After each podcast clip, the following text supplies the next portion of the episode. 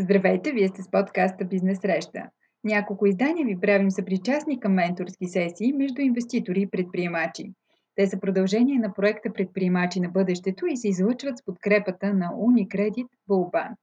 В този епизод ще чуете разговор между Даниел Орер, управляващ партньор във фонда за рисково инвестиране Bright Cap Ventures и Божидар Христов, съосновател на компанията за полуавтоматични стойки за колела Stribal.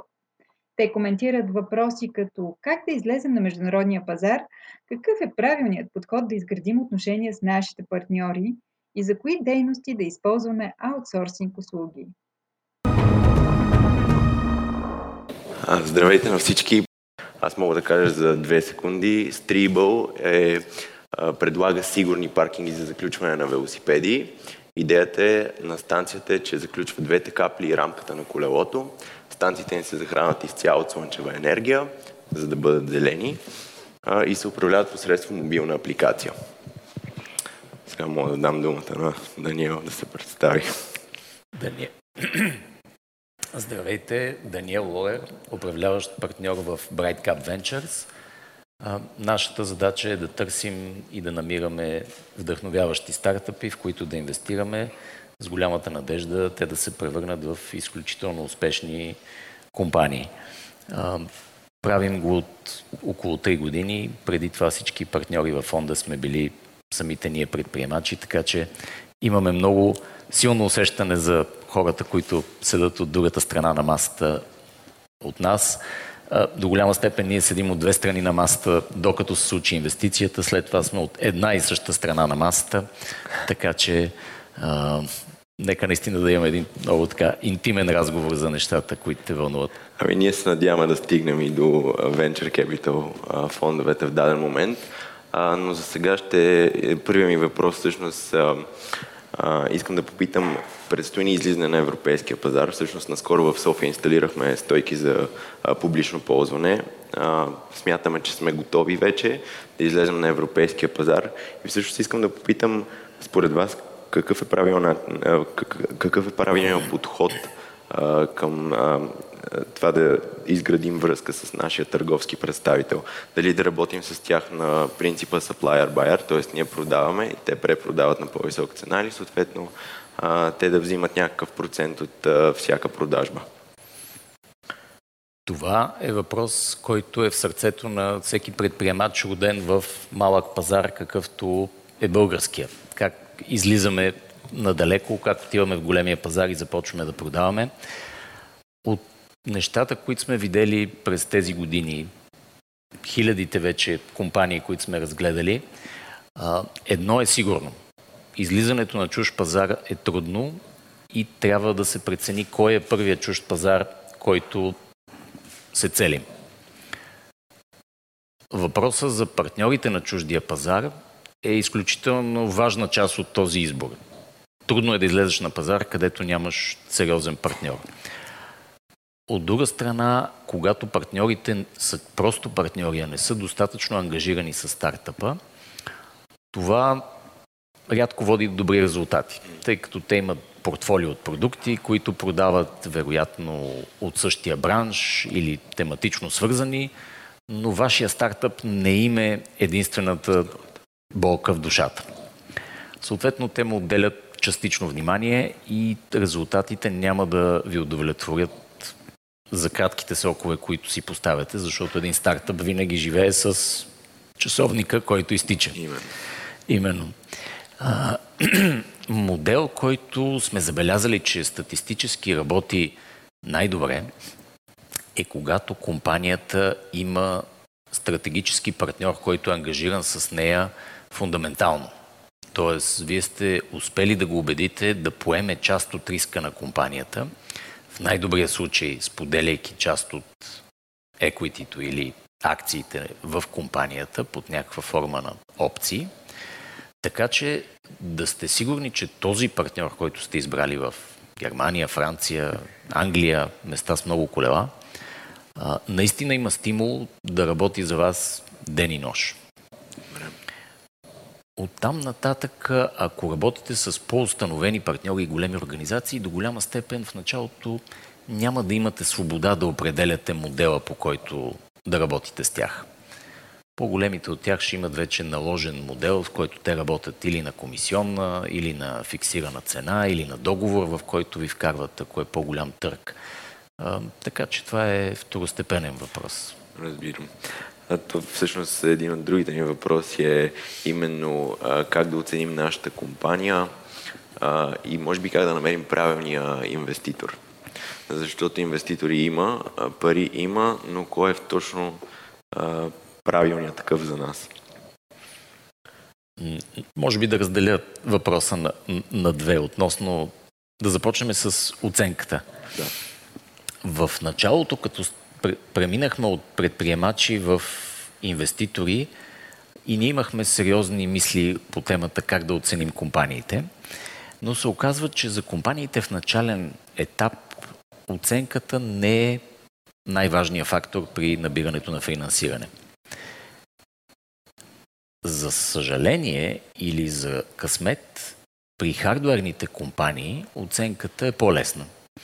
Защото до голяма степен там е брой единици от продукта, продадени за количество време, умножено по цената и това определя приходите в компанията. Това прави оценката на хардуерни компании по-лесна, обикновено значително по-консервативна от оценката на софтуерните компании, което, както си говорихме преди да. това, обикновено тласка хардуерните компании да добавят все повече софтуерни елементи в нея.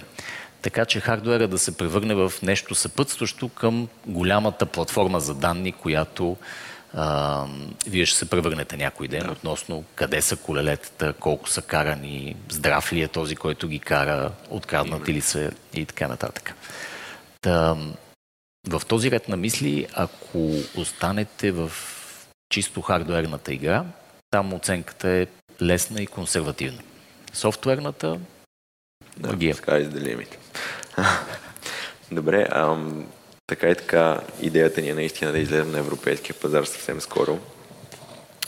Според вас, с скалирането на компанията, а, да разчитаме ли повече на аутсорсинг или по-скоро говоря аутсорсинг а, заваряване на стойки и тем подобни, или по-скоро да се опитаме да увеличим нашето производство, защото в момента използваме аутсорсинг, но и голяма част от нещата всъщност ние сами правим.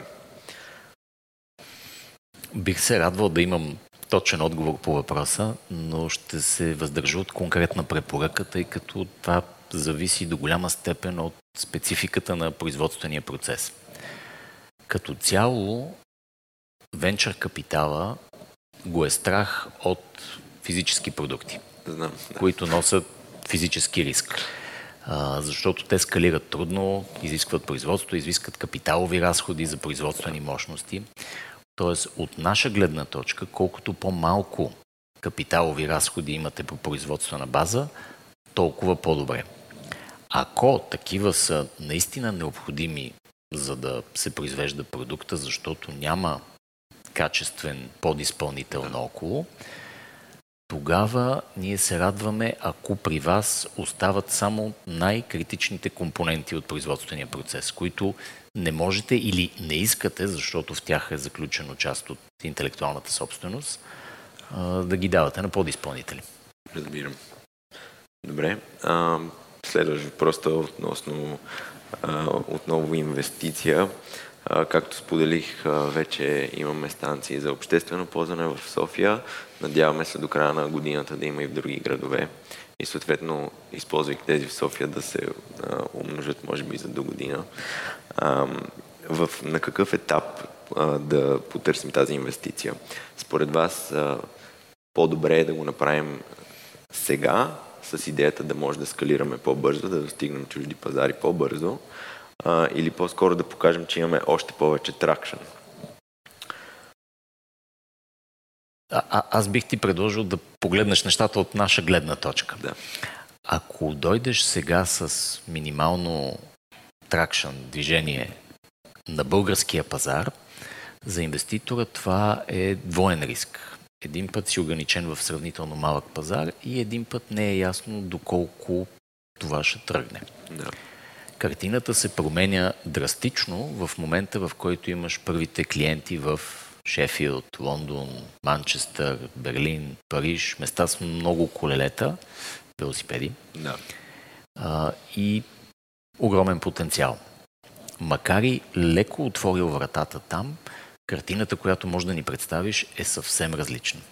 Както и нашето доверие, че вие всъщност може да изпълните един Подобно. заход нататък. А, така че това е много съществена точка. Добре. А, може би последен въпрос, тъй като времето напредва. А, насочили сме се към а, пазар в Норвегия и в Дания в момента. Там се карат изключително много колела и хората карат сравнително а, може би не най-ефтините колела, както е в Холандия. Повечето хора си мислят, че Холандия е нашия пазар. Може би не е точно така. А, според вас, добре е да се насочим в, да кажем, отбрани два пазара и да се опитаме да намерим повече търговски представители в възможно най-много страни. Тоест, трябва ли да се фокусираме върху единичен или един или два пазара? Аз бих погледнал какви а, връзки или контакти имам на първо време в няколкото основни пазара и бих фокусирал усилията си там, където мога да създада максимален тракшън за най-кратко време. Ако това е Норвегия, нека стреляме само в Норвегия, но всички в Норвегия да знаят къде си връзват колелата. Ако имаме повече в Дания, нека сме в Дания, но истината е, че трябва да се създаде максимално движение някъде извън България. Със сигурност, да. Може би в последните 3 секунди ти засегна нещо много важно, което аз пропуснах да отговоря. И то е относно избора на инвеститор. много е важен избора на инвеститор от страна на стартъпа и в България вече има достатъчно наброй инструменти и варианти за финансиране, така че самите предприемачи могат да избират с кого да работят. И в това отношение е много важно да изпробвате различни опции, да видите как се сработвате с различните инвеститорски екипи, каква е историята на всеки един фонд, дали все още може да инвестира или вече е озрял и в момента не е наличен, дали предпочитат сделки в България или в чужбина, по-зрели компании или изцяло нови проекти, доколко се сработвате самия инвеститорски екип, защото веднъж влезли в а, това отношение, това е брак за доста дълго време. Именно. Добре. Ми много ви благодаря. И аз благодаря.